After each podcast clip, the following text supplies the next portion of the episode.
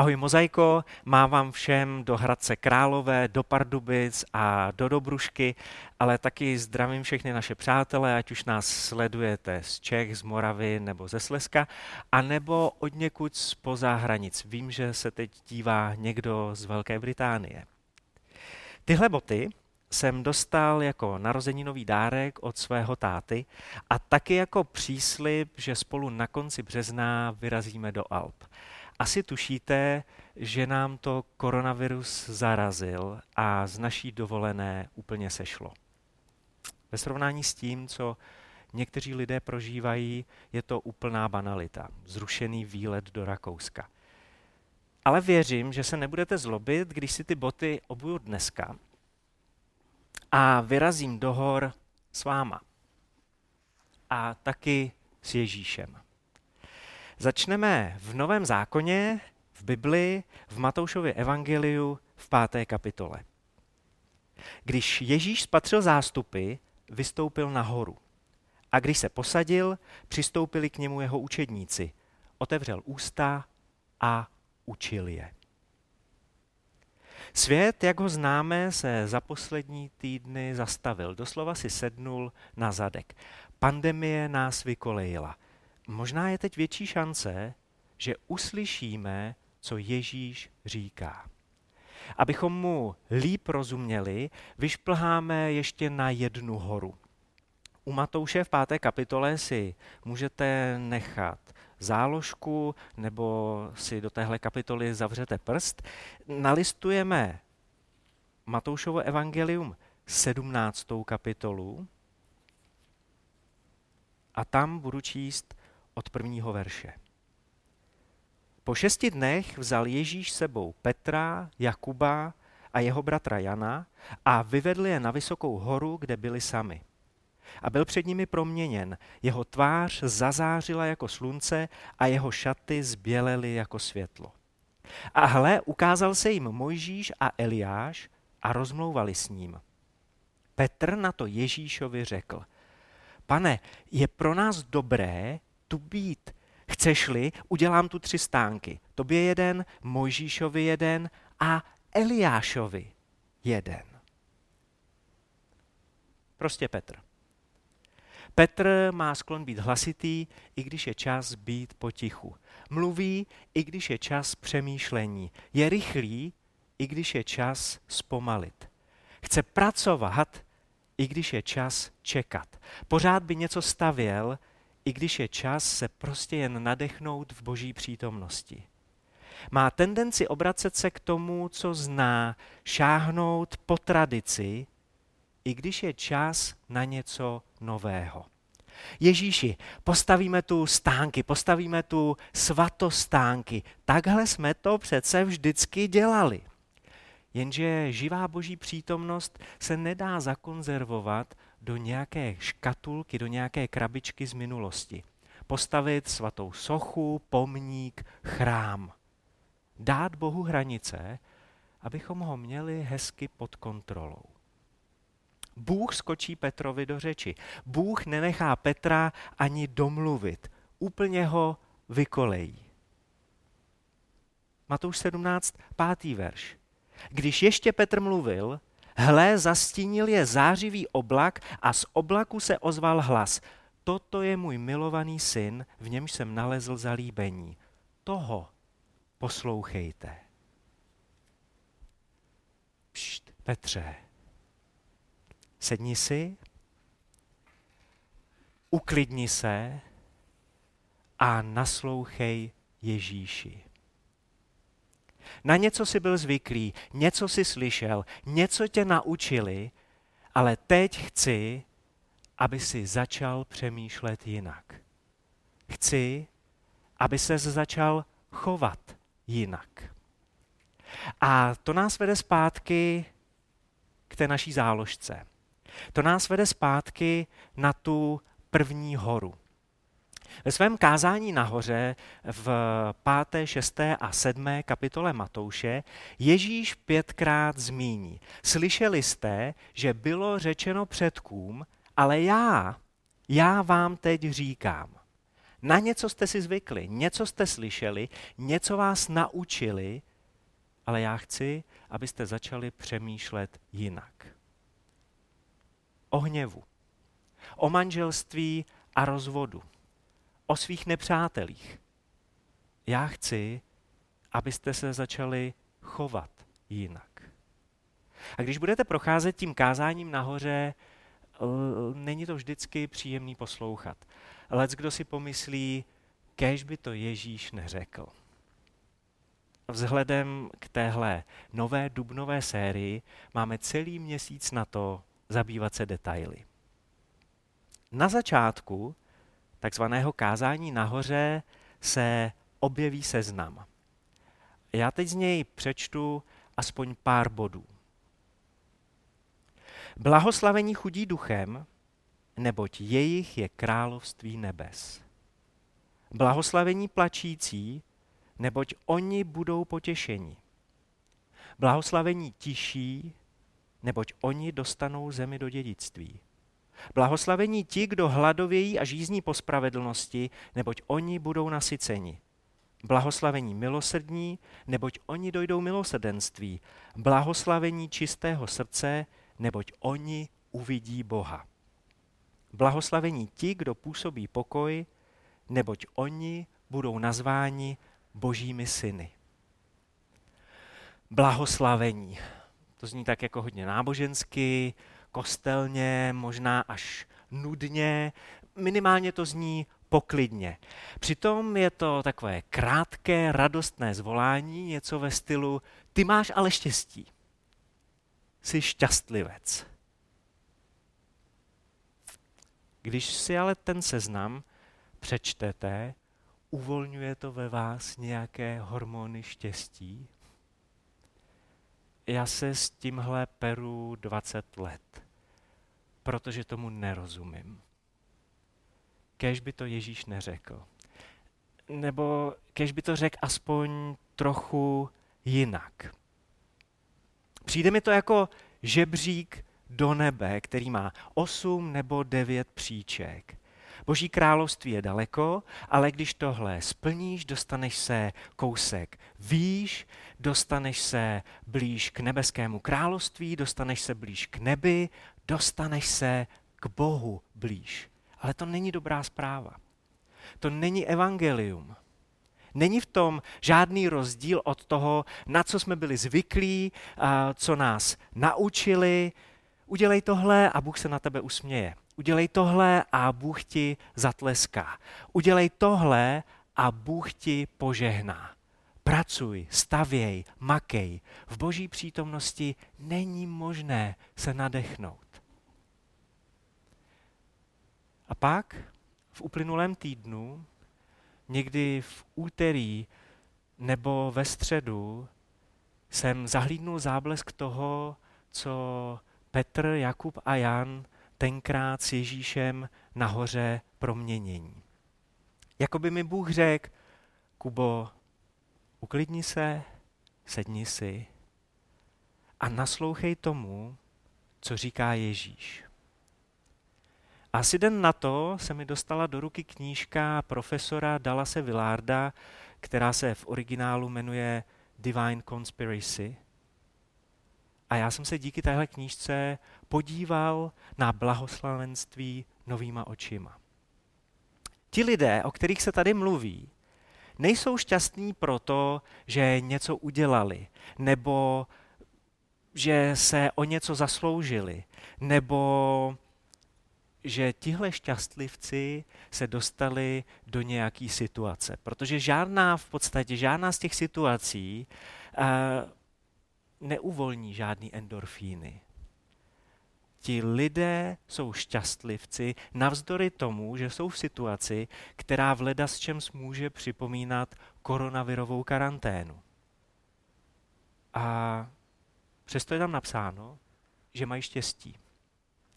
Mají štěstí ne proto, že oni něco udělali, ale proto, že Bůh něco dělá a že do té jejich situace zasahuje.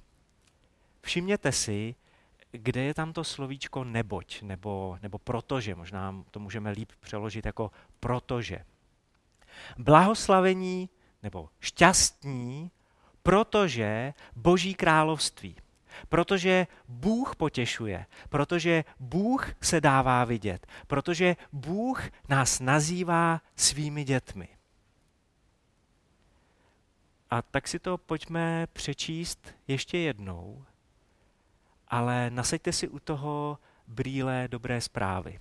Když to teď budeme číst, podívejte se na to skrze brýle Evangelia. A přistupte na to, že Ježíš říká, já chci, abyste začali přemýšlet jinak. A já chci, abyste se podle toho začali chovat. Šťastní chudí duchem, protože jejich je království nebes. I když jsi nula, nebo si jenom připadáš jako nula, nebo tě lidé považují za nulu, i když máš pocit, že pro nikoho nemáš cenu, máš štěstí. Protože pro Boha cenu máš. A to takovou, že bere svoje království a dává ti ho. Bůh tady říká, všechno, co je moje, je tvoje. Dávám ti to. Šťastní plačící, protože oni budou potěšení. Často to, co mě naučili, jsem tohle místo v Biblii slyšel vykládat, je, že to je o lidech, kteří pláčou nad svými vlastními hříchy, kteří si konečně uvědomili, co všechno v životě udělali blbě a teď je jim z toho blbě. Jenže originál. V řeckém originále je to plačící použito pro smutek, pro zármutek, když někoho ztratíte nebo něco ztratíte. Je to o lidech, kterým zemřel někdo blízký. Rozpadl se jim vztah, zkrachovalo jim podnikání. Je spousta věcí, které vám můžou zlomit srdce. Máš štěstí. Máš štěstí, protože Bůh slibuje, že přijde jako utěšitel a dá tvoje srdce zase dohromady. Šťastní tiší, protože oni dostanou zemi do dědictví. Nemáš ostrý lokty? Neumíš se poprát o svoje práva, stydíš se, bojíš se, nevěříš si? Máš štěstí, protože Bůh ti věří. Důkazem je, že ti věří natolik, že ti svěřuje svoje dědictví. Věří ti a tak ti něco svěří.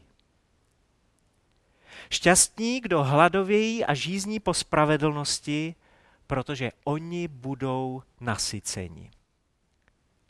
Hlad to je víc než kručení v břiše a žízeň to je víc než pouhá chuť se napít si teda nejsem jistý, jestli v západní kultuře víme, co to je skutečný hlad a co je to skutečná žízeň, protože je to vnitřní naléhavost, která vás nenechá v klidu, která vám nedá pokoj.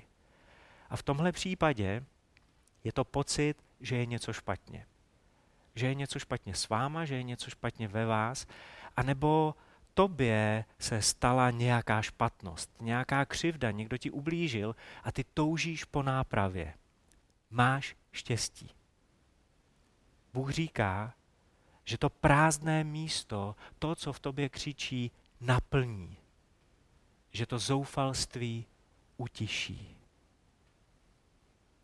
Šťastní milosrdní, protože oni dojdou milosrdenství. Tady bychom to slovíčko milosrdenství s klidem mohli přeložit také jako soucit. Snažíte se projevit soucit a pochopení, ale druzí to nechápou. Chcete dobro pro ostatní, ale často máte pocit, že vám nikdo nerozumí a nic dobrého pro vás neudělá. Blbý pocity, ale máš štěstí. Bůh se dovede naladit na to, co cítíš. Bůh se dovede naladit na to, co prožíváš. Bůh ti rozumí. Šťastní čistého srdce, protože oni uvidí Boha. Na rovinu s tímhle místem jsem se prál úplně nejvíc. A, ať už to převracím z jakýkoliv stránky, o čem to je. Dallas Willard upozorňuje, že jeden z možných překladů čistého srdce je perfekcionisté. Šťastní perfekcionisté. Ti, kteří všechno chtějí mít perfektní, bez poskvrnky, na 150, ještě líp na 200%. A tím týrají druhé, a nebo tím ubližují sami sobě. Psycholog Kevin Lehman označuje perfekcionismus za pomalou sebevraždu. Mluví to k tobě, perfekcionisto. Pak máš štěstí, protože to, že uvidíš Boha, ti zachrání život. Uvědomíš si, to On je Bůh. Já se nedívám do zrcadla, to On je Bůh, já ne. To Bůh je velký a já ne. To Bůh má všechno pod kontrolou a já ne a ani nemusím. Šťastní ti, kdo působí pokoj, protože oni budou nazváni božími syny. Jak se na tenhle seznam dostali ti, kdo působí pokoj. Pomáhá mi v tom, když si vzpomenu, jaké povzbuzení se kdysi dostalo Karlovi Řežábkovi. Je to úžasný člověk, pastor křesťanského společenství Plzeň a pro mě je to člověk mezi těmi všemi lidmi, které znám, který asi nejvíc působí pokoj. Usiluje o to dát dohromady, dohromady lidi, kteří by jako neměli nic společného a skvěle mu to jde. Představte si lidi, který, kteří působí jako pokoj, jako most. Most usiluje propojit dvě odvrácené strany, dva rozdílné světy, třeba dva rozhádané lidi. Jenže po mostě všichni šlapou. O most si všichni otírají podrážky. Zraňují ho a most se často nezavděčí ani jedné straně, protože jim to prostě přijde daleko. Most propojuje, umožňuje blízká setkání, ale jemu samotnému blízkost může chybět. Zažíváš to? Připadáš si jako most? Vždycky most? Potom máš štěstí. Bůh za tebou přichází jako za svým dítětem. Oni budou nazváni božími syny. Bůh dává zažít blízkost. Bůh ošetřuje tvoje rány. Víte, o čem je podle mě blahoslavenství, tenhle začátek kázání nahoře? O tom, že nezajímaví, neschopní, beznadějní, ublížení, zranění, smolaři, my všichni máme podle Ježíše štěstí, protože Boží království je na dosah. Ježíš tady tím seznamem neradí, jak vysoko máme vyšplhat, abychom na Boží království dosáhli. Ujišťuje, že Boží království došáhne na nás. Že Bůh je dost blízko, aby se nás mohl dotknout. Máme štěstí, protože v Ježíši se Bůh přestěhoval do našeho sousedství. A když dojdeš na konec svých schopností, když dojdeš na konec svého království, objevíš království nebes. Když dojdeš na konec sám sebe, konečně objevíš Ježíše. A za to se teď budu modlit. Aby se nám to stalo. Abychom rozmontovali každý žebřík, který je v našem životě protože za Bohem není potřeba šplhat. Prosím, Bože, prosím nebeský Otče, prosím nebeský táto, aby k nám dolehla dobrá zpráva o tobě, aby k nám dolehla dobrá zpráva o tvém království. A i když tvoje milost je radikální, tvoje láska je nepochopitelná, jakoby úplně obracela náš svět z hůru nohama, tak ať se to stane. Ať se to stane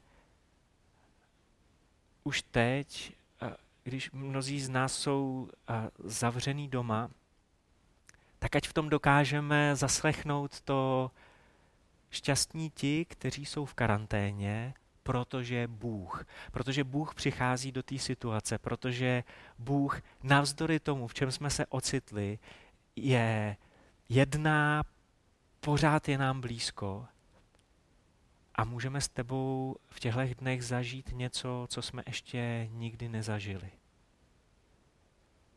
Tam, kde potřebujeme začít myslet jinak, prosím, ať se to stane.